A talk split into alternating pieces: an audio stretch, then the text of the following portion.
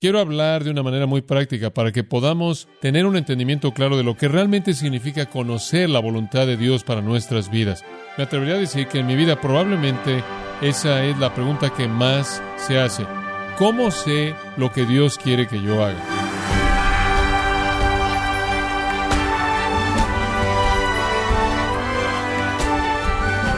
Bienvenidos a este subprograma, gracias a vosotros, con el pastor John MacArthur. No es inusual que la gente tome decisiones en la vida basadas en sus sentimientos.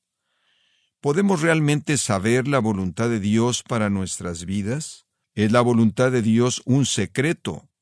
Usted puede saber la voluntad de Dios, estimado oyente, para su vida, y John MacArthur le ayuda a averiguarlo en la serie titulada Si la voluntad de Dios es tan importante, ¿por qué no puedo hallarla? Quiero hablar de una manera muy práctica para que podamos tener un entendimiento claro de lo que realmente significa conocer la voluntad de Dios para nuestras vidas. Esa es una pregunta seria. De hecho, me atrevería a decir que en mi vida probablemente esa es la pregunta que más se hace. ¿Cómo sé lo que Dios quiere que yo haga? En el Salmo 143, versículo 10, David hizo una oración que debe ser el deseo de todo cristiano. David oró esto, Señor, enséñame a hacer tu voluntad. Eso es muy elemental, creo, para la vida de un creyente, porque ser un cristiano es la afirmación del señorío de Cristo. Ser un cristiano es un acto de sumisión inicial al control y al liderazgo de Cristo, y entonces hacer su voluntad ciertamente sigue ese tipo de sumisión.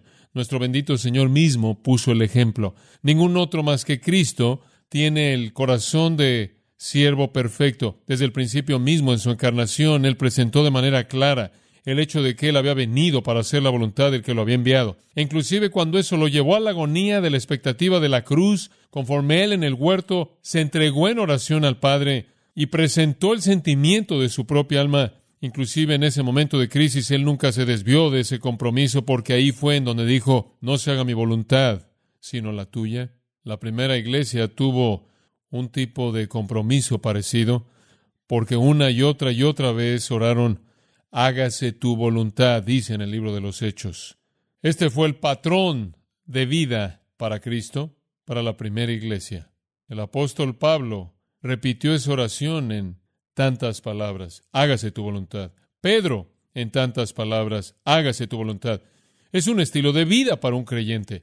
Y en caso de que usted lo haya olvidado, piense en unas semanas atrás, de regreso a Mateo 6, versículo 10. Padre nuestro que estás en los cielos, santificado sea tu nombre, venga tu reino, que hágase tu voluntad en la tierra como en el cielo. Esa es una de las peticiones esenciales en la vida de todo creyente porque esa oración es el modelo para toda oración. Debemos orar de manera constante, hágase tu voluntad. Hacer la voluntad de Dios desde el corazón, como Pablo lo expresa en Efesios 6:6, es básico entonces para la vida del cristiano. De hecho, me atrevería a decir de que a menos de que haya un deseo en usted por hacer la voluntad de Dios, es por lo menos cuestionable si usted es un cristiano realmente. Juan 7 indica que para alguien que es un creyente habrá un deseo por conocer la voluntad del Padre. Pablo operó por la voluntad de Dios. En Romanos, simplemente para darle un par de escrituras, capítulo 1, versículo 10, él dice, haciendo petición, si de alguna manera ahora tenga un viaje próspero por la voluntad de Dios de venir a vosotros. En otras palabras, todo en su vida estaba enmarcado dentro del contexto de la voluntad de Dios. Al final de Romanos, en el capítulo 15, en el versículo 32, él dijo, para que venga a vosotros con gozo por la voluntad de Dios. Fue un estilo de vida para él. Y después hay una expresión, creo que es tan especial al final del libro de Colosenses, en el capítulo 4, versículo 12, en donde Epafras, quien es uno de vosotros, un siervo de Cristo, saluda, siempre orando encarecidamente por vosotros. ¿Y cuál es el objetivo de su oración a favor de los colosenses? Para que estéis perfectos y completos en toda la voluntad de Dios. El gran corazón del apóstol Pablo, expresado en el mensaje de Romanos capítulo 12, fue que sepamos cuál es esa buena y perfecta voluntad de Dios. Pedro, afirma que la marca distintiva de un cristiano es una preocupación y vivir con una vida centrada en la voluntad de Dios. Primera de Pedro capítulo 4 versículo 2, para que ya no viváis el resto de este tiempo en la carne para los deseos de los hombres, sino para la voluntad de Dios. Es la marca distintiva entonces de un creyente, modelado para él por Cristo, y si decimos que permanecemos en él, Primera de Juan 2.6, debemos andar como él anduvo, y él anduvo en sumisión a la voluntad de Dios. ¿Es ese su deseo?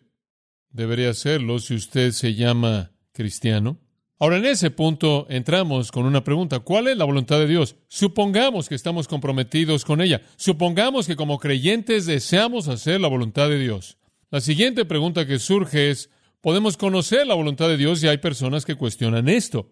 Y algunos piensan que usted puede vivir su vida cristiana sin ella. Otras personas piensan que la voluntad de Dios es algún tipo de misterio, es una especie de cosa nebulosa, escondida, secreta. Dios es una especie de conejo de Pascua universal que la esconde en algún lugar y anda corriendo diciendo, caliente, caliente, conforme buscamos de manera desesperada por encontrarla.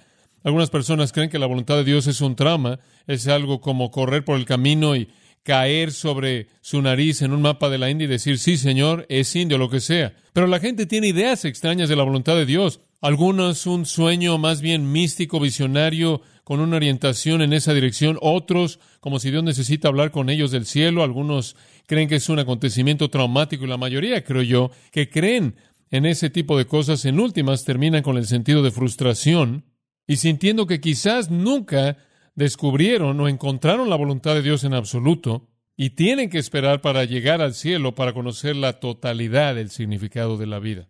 Pero creo que podemos conocer la voluntad de Dios. Permítame decirle por qué. No creo que Dios quiere cosas para nosotros que no hace disponibles para nosotros. Eso para mí es un pensamiento muy elemental. Si Dios tiene una voluntad para mi vida, entonces Él la va a revelar para mí si estoy en el lugar correcto para recibirla. Dios de manera deliberada no se frustra a sí mismo y entonces la gente dice, yo, yo no sé a qué escuela debo ir o no sé qué trabajo debo buscar, estoy a la mitad de tomar una decisión importante o no sé con qué niña casarme. Tengo seis ahí en fila y estoy eliminándolas. Voy a eliminar una esta semana y voy a eliminar a otra la semana próxima a ver quién queda, pero no sé cuál. ¿Se da cuenta? ¿O cómo sé si debo mudarme a otra casa? ¿O cómo sé qué debo hacer con esta persona problemática en mi familia? ¿O qué debo hacer para armonizarme mejor con mi esposa o mi marido? ¿Cómo sé cuál es la voluntad de Dios? La respuesta a esa pregunta es que Dios tiene una voluntad. Y si tiene una voluntad, él quiere que usted la conozca y Él la va a disponible para usted. Realmente creo que Dios está preocupado, ocupado por manifestar de manera abierta, clara sus deseos para nosotros. Usted lo puede saber. Usted se remonta hasta Génesis capítulo 1, versículo 14. Usted va a leer en ese relato de los primeros, el primer capítulo de la Biblia, después del comienzo mismo de la creación, esta afirmación. Y Dios dijo, haya luz en el firmamento del cielo para dividir el día de la noche y sean para señales y temporadas y para días y años. Ahora las estrellas y la luna y el sol no son tan solo para días y años, no son únicamente para identificar los calendarios, son para que sean señales y para temporadas. Y la palabra hebrea temporadas no significa invierno, verano, primavera y otoño. La palabra hebrea para temporada y la palabra específica significa una congregación de personas o una reunión de la congregación. En otras palabras, los cuerpos celestes literalmente iban a ser usados por Dios para establecer ciertas congregaciones de la gente.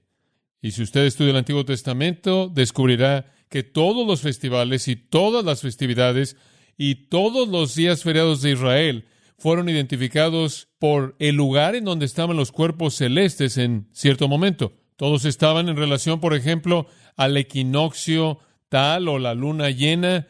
Esa es la razón por la que en Colosenses nos dice que ahora que estamos en Cristo y estamos en el nuevo pacto, ya no hay necesidad alguna de guardar una festividad o nueva luna o luna nueva. Nuestro calendario para la Pascua y la Navidad es establecido por el movimiento de los cuerpos celestes. Dios ha establecido señales. En el Salmo 104, 19, Él designó la luna para las reuniones del pueblo. Desde el comienzo mismo, Dios estaba manifestando ciertas cosas. Y al relacionar el movimiento de los cuerpos celestes con la revelación a su pueblo, las festividades religiosas fueron establecidas. Dios reveló su voluntad en un lugar muy, muy claro en donde todos lo podían ver. Pensamos en cómo Dios reveló su voluntad a lo largo del Antiguo Testamento y conocemos de tantos, tantos casos en donde Él la reveló de manera externa. Por ejemplo, estuvo el milagro de la señal del pacto con Abraham, el nacimiento de Isaac, una indicación muy externa, tangible de que Dios iba a guardar su promesa. Y después más adelante, cuando llegó el momento para que Isaac tuviera una esposa, el siervo Eliezer fue llamado. Y Abraham dijo, quiero que vayas y encuentres una esposa de su propio pueblo. Y Eliezer dice, colocó su mano en su muslo, la colocó cerca del área de procreación e hizo un voto de que él encontraría una esposa de su propio pueblo. ¿Usted recuerda cuál fue la señal? Ve al pozo y espera ahí, conforme vienen las doncellas, al terminar el día, la que te ofrezca agua y agua para tus camellos, esa es la que debes escoger. Una señal muy externa, muy clara, muy específica. Y después, conforme los hijos de Israel fueron guiados a lo largo del desierto, había una columna de fuego y una nube. Y después estuvo Gedeón en jueces capítulo 6 en la batalla contra los madianitas. Y una señal. El vellón estaba mojado y el suelo estaba seco. Y el suelo estaba mojado y el vellón seco. Y esa fue una señal y Dios estaba mostrando su voluntad. Y después hubo fuego en el monte Carmelo. Y después hubieron esos actos de Isaías y Jeremías en donde literalmente dramatizaron de manera muy visual lo que Dios iba a hacer. Como puede ver, Dios siempre se ha revelado a sí mismo de una manera muy clara. Y en el Antiguo Testamento, de manera común, Él lo hizo mediante fenómenos muy visibles, externos, físicos. Ahora, cuando usted llega al Nuevo Testamento, usted también ve esto, ¿no es cierto? Vemos señales en el Nuevo Testamento. El Evangelio de Juan es una serie de ocho grandes señales de milagros. De hecho, a usted quizá le interesará saber que la palabra milagro nunca es mencionada en el Evangelio de Juan ni una vez, porque son señales que apuntan de una manera muy física a Cristo. Y en Juan 20, versículos 30 y 31 dice, en ese texto específico, lo que Jesús hizo fueron señales, y él hizo muchas otras señales para que pudiéramos creer que Él es quien decía ser. Y después, claro, con Pedro estuvo la señal de la sábana en Hechos 10 y después estuvo la conversión de Pablo, una señal externa, dramática, milagrosa de ceguera la gloria de Dios. Y después en 2 Corintios 12, 12, las señales de un apóstol. Como puede ver, en épocas previas a la conclusión de la palabra de Dios, Dios demostró su voluntad de una manera muy externa, física, dramática, para que nadie pudiera confundirla. Pero conforme la época de los milagros pasó, ahora ¿cómo conocemos la voluntad de Dios? Bueno, tenemos en nuestras manos la palabra de Dios. El propósito entero de los milagros fue apuntar a la palabra de Dios, al profeta de Dios, conforme él habló la palabra de Dios. Una vez que la compilación de la revelación divina se acabó, entonces se vuelve la fuente de la voluntad de Dios. Entonces, en la actualidad no creo que buscamos milagros. No creo que encontramos en el Nuevo Testamento mandatos a que busquemos para encontrar la voluntad de Dios en las estrellas, o para encontrar la voluntad de Dios en algunos fenómenos, o para encontrar la voluntad de Dios en algún arreglo providencial de circunstancias que vemos como un acto divino. Creo que vamos en este punto a la palabra de Dios. Y creo que de manera sustancial podemos encontrar la voluntad de Dios en la Escritura. Quiero sugerirle las cosas que son la voluntad de Dios a partir de la Escritura, simplificándolas y reduciéndolas. Número uno, la voluntad de Dios es que usted sea salvo. La voluntad de Dios es que usted sea salvo. Ahí es donde la voluntad de Dios comienza. En 2 de Pedro capítulo 3 versículo 9 dice esto: El Señor no retarda su promesa. Ahora los críticos podrán decir que sí, y ese es el enfoque de este capítulo. Los críticos podrán decir, oh, Dios no está haciendo nada. ¿Dónde está la señal de su venida? Todas las cosas continúan como fueron desde el principio. Todo ha sido igual. Todo esto acerca del juicio, todo esto acerca de la condenación que hemos estado oyendo, todas estas cosas que supuestamente van a venir sobre los falsos maestros, no hemos visto nunca nada de esto. Todas las cosas continúan como han sido desde el principio. La respuesta de Pedro es esta. No es porque el Señor retarda su promesa, como los hombres, no es porque hay un hueco entre lo que Él dice y lo que Él hace, es porque Él es paciente hacia nosotros, no queriendo que nadie que perezca, sino que todos vengan al arrepentimiento. Es la voluntad de Dios que los hombres sean salvos, redimidos, que no perezcan. Quiero que observe Mateo capítulo 18, versículo 11, y las palabras de nuestro Señor ahí, porque el Hijo del Hombre ha venido para salvar lo que se había perdido. ¿Qué pensáis? Si un hombre tiene cien ovejas y una de ellas se pierde, ¿acaso no deja las noventa y nueve y ve a los montes y busca la que se perdió? Y si la encuentra, de cierto os digo, se regocija más por esa oveja que por las noventa y nueve que no se perdieron. Así también, escuche, no es la voluntad de vuestro Padre que está en los cielos que uno de estos pequeños perezca. Ahora la referencia en el pasaje primordialmente trata con niños, pero puede ser ampliada porque es el corazón de Dios quien no quiere que nadie perezca. Pedro lo amplía para nosotros. En primera de Timoteo, una palabra que habla del mismo asunto en el capítulo 2, porque esto es bueno y agradable a los ojos de Dios nuestro Salvador, el cual quiere que todos los hombres sean salvos y vengan al conocimiento de la verdad. Dios quiere que los hombres sean salvos. Ahora, ahí es en donde la voluntad de Dios comienza. Digo, si usted está buscando la voluntad de Dios fuera de la salvación, usted no tiene base sobre la cual buscarla, porque el hombre natural no percibe las cosas que son de Dios. La salvación es básica entrar a la familia, reconocer el señorío de Cristo, es cuando la voluntad de Dios es revelada inicialmente. En Marcos capítulo 3, únicamente quiero mostrarle una ilustración de esta misma cosa. En Marcos capítulo 3, versículo 31, Jesús estaba enseñando en una casa en particular y dice que vinieron sus hermanos y su madre y estaban afuera y le dijeron llamándolo. Jesús estaba ahí en la casa con las multitudes, como era con frecuencia el caso, y su madre y sus hermanos lo querían. Ahora no nos dice por qué, no nos dice si tenían una necesidad o si pensaban que estaba excediéndose en su trabajo o si había un problema familiar en particular o si iban camino a algún lugar, pero la multitud se sentó alrededor de él y le dijeron, he aquí, tu madre y tus hermanos afuera te buscan. Y él dio una respuesta sorprendente. Él dijo, ¿quién es mi madre y mis hermanos? Y ellos pudieron haberlo visto como si hubiera estado un poco loco, como si no supiera quiénes eran. Él volteó alrededor para ver los que se sentaron alrededor de él y dijo, he aquí mi madre y mis hermanos. Él identificó a la gente que lo rodeaba como su madre y sus hermanos, porque él dice en el versículo 35, todo aquel que hace la voluntad de Dios es mi hermano, mi hermana y mi madre. Y ahí él está diciendo que usted realmente viene a mi familia cuando usted hace la voluntad de Dios. Y claro, ese paso inicial es la salvación. Dios quiere que los hombres sean salvos y cuando responden a eso y entran a su familia, se convierten en los hermanos y hermanas y madres de Cristo. Esta es la voluntad de Dios. Es tanto la voluntad de Dios que Él vino al mundo para morir. Tenemos las cosas que queremos, pero no las queremos al grado que Queremos morir por ellas, pero Dios sí. La encarnación, la crucifixión reveló el compromiso de Dios con la expresión de su voluntad. La voluntad de Dios es que los hombres sean salvos. Ahí es donde comienza. Y no hago ninguna suposición realmente en la iglesia. Sé que hay personas que no son salvas, sé que hay personas aquí en esta noche que nunca han abierto su corazón a Jesucristo. Lo sé. Y le digo que la voluntad de Dios para usted es que usted no perezca. La voluntad de Dios para usted es que usted no se pierda para siempre. La voluntad de Dios para usted no es que usted quede aislado de la vida eterna. La voluntad de Dios para usted no es que usted pase la eternidad en el infierno. La voluntad de Dios para usted es que usted sea salvo. Dios, dice Pablo, quien es rico en misericordia por su gran amor con que nos amó, aun cuando estábamos muertos en pecados, nos dio vida juntamente con Cristo. Porque por gracia sois salvos por medio de la fe, y esto no de vosotros, pues es don de Dios, no por obras, para que nadie se gloríe. La voluntad de Dios expresando su amor y su misericordia es que usted sea salvo. Ahí es donde comienza. Dice usted, bueno, ya soy salvo y todavía tropiezo. Permítame llevarlo a un segundo punto.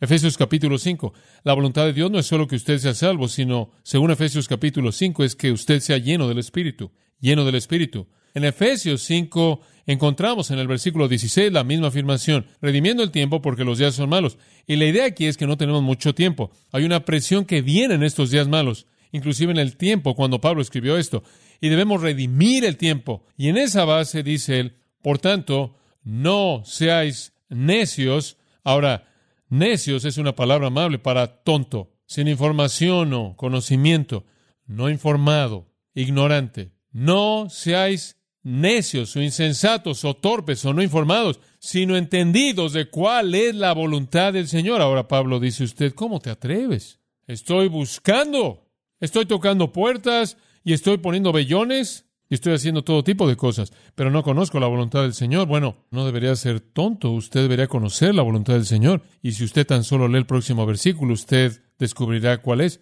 No os embraguéis con vino, en lo cual hay disolución. Antes bien, sé llenos del Espíritu. Ahora, ¿qué significa eso? Dice usted, ¿significa que tengo que obtener al Espíritu? Tuve a una persona que se me acercó en Dallas y dijo, ¿sabes una cosa? Leí tu libro del movimiento carismático, leí el capítulo de la espiritualidad y él dijo, ¿sabes una cosa? He buscado por tanto tiempo el tener al Espíritu Santo. Finalmente alguien me dijo que ya lo tenía. Si alguno no tiene al Espíritu de Cristo, no es de él. Romanos 8:9. ¿Qué? Aún los corintios carnales, quienes cometieron todo pecado concebible, se les dice, Pablo, ¿no sabéis que vuestro cuerpo es templo del Espíritu Santo? A todos se nos ha dado a beber de un espíritu, 1 Corintios 12. 13. Entonces, todos los creyentes poseen el Espíritu de Dios. Ese no es el punto. No necesitamos buscar lo que ya tenemos. Dice usted, bueno, si todos tenemos al Espíritu Santo, ¿no deberíamos tener poder en nuestras vidas? ¿Acaso realmente no deberíamos manifestarlo en nuestras vidas? Eso es correcto, porque Hechos 1.8 dice, recibiréis poder después de que el Espíritu Santo haya venido sobre vosotros. La palabra poder es dunamis o dinamita. Usted debería ser dinamita literal. La mayoría de nosotros vemos nuestras vidas y decimos, creo que no me puedo encender. Sigo tratando de encender el fusible y nada sucede. ¿Por qué si tengo al Espíritu Santo no voy a ningún lugar? ¿Por qué si tengo todas las cosas que pertenecen a la vida y a la piedad? Segunda de Pedro 1.3. ¿Por qué si estoy completo en él? Colosenses 2.10. ¿Por qué si tengo este poder nada sucede? Y la pregunta simplemente es respondida porque usted no está lleno. Una cosa es tener al Espíritu residente, algo más es tener al Espíritu dominante. Permítame dar una ilustración de esto. La palabra llenos es usada en los evangelios para hablar de control total. Por ejemplo, en Juan 16.6 dice, tristeza ha llenado vuestro corazón. En Lucas 6.11 dice, fueron llenos de enojo. En Lucas 4.28 fueron llenos de ira. En Lucas 5.26 fueron llenos de temor. Como puede ver, en la mayor parte de nuestras vidas podemos equilibrar esas cosas. Por ejemplo, la tristeza. Tenemos un poco de tristeza, un poco de gozo. Tenemos un poco de tristeza que va de este lado y un poco de gozo que va de este lado. Y tratamos de equilibrarlo. Y si algo realmente malo pasa, tratamos de pensar en pensamientos felices y todo el mundo trata de animarnos. Pero cuando algo horrible, un desastre total, una herida terrible, una muerte o lo que sea, boom, va al lado de la tristeza y estamos llenos de tristeza. Ese es el significado de la tristeza. En nuestras vidas, básicamente, el Espíritu de Dios está ahí y hay poco para el Espíritu y hay poco para nosotros y un poco para el Espíritu y un poco para nosotros. Y en cierta manera equilibramos las cosas con la carne y llega un momento en el que cedemos todo al Espíritu y somos llenos del Espíritu y la balanza se inclina a su lado. De acuerdo con Romanos 6, es cuestión de ceder en obediencia al Espíritu de Dios. Debemos ceder al Espíritu de Dios para que Él pueda llenarnos. Quiero ilustrar esto con una ilustración que he usado muchas veces al enseñar esto, pero creo que le va a ayudar. Pedro es la ilustración clásica que quiere usar. Ahora, Pedro básicamente sabía una cosa. Si él no sabía nada más, él sabía que él quería estar donde Jesús estuviera. En una ocasión Jesús trató de despedirlo y le dijo, Señor, ¿a quién iré? Tú tienes palabras de vida eterna. El Señor nunca podía deshacerse de Pedro. Sé que hubieron días cuando él caminó por el camino y se detuvo y Pedro corrió atrás de él. Pedro lo siguió. Él siempre estaba ahí. Él era uno de los tres del círculo interno. No estoy seguro de que él fue escogido. Simplemente creo que no podía deshacerse de él, lo que sea. Pero Pedro quería estar donde Cristo estaba. Y hay una razón muy obvia. ¿Por qué? Porque cuando él estaba con Cristo, él encontraba un recurso increíble para su vida. Por ejemplo, Mateo 14, los discípulos están ahí en el agua y una tormenta está incrementándose ahí en el mar de Galilea y están entrando en un poco de pánico. Lo único que están tratando de hacer es alejarse un poco del monte en donde habían estado a la pequeña aldea.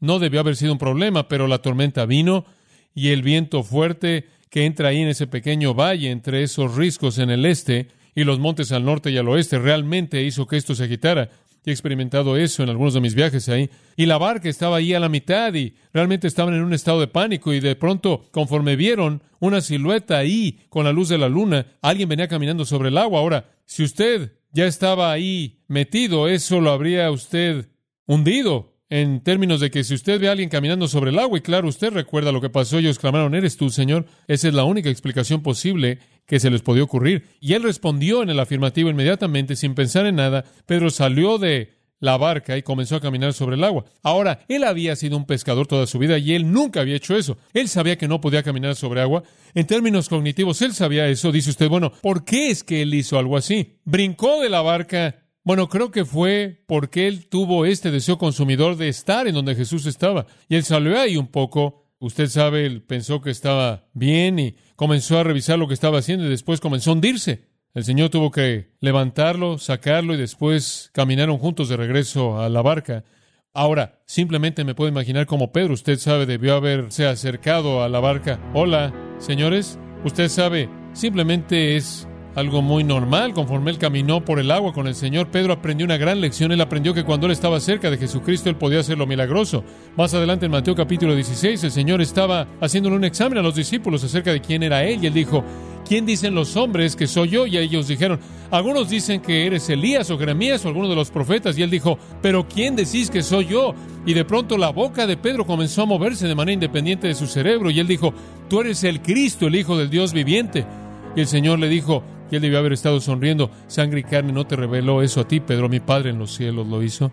Y Pedro aprendió una segunda gran lección. Cuando él estaba en la presencia de Jesucristo, él no solo podía hacer lo milagroso, él podía también decir lo milagroso.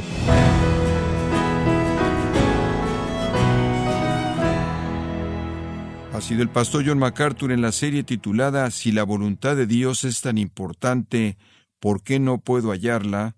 Aquí en gracia a vosotros.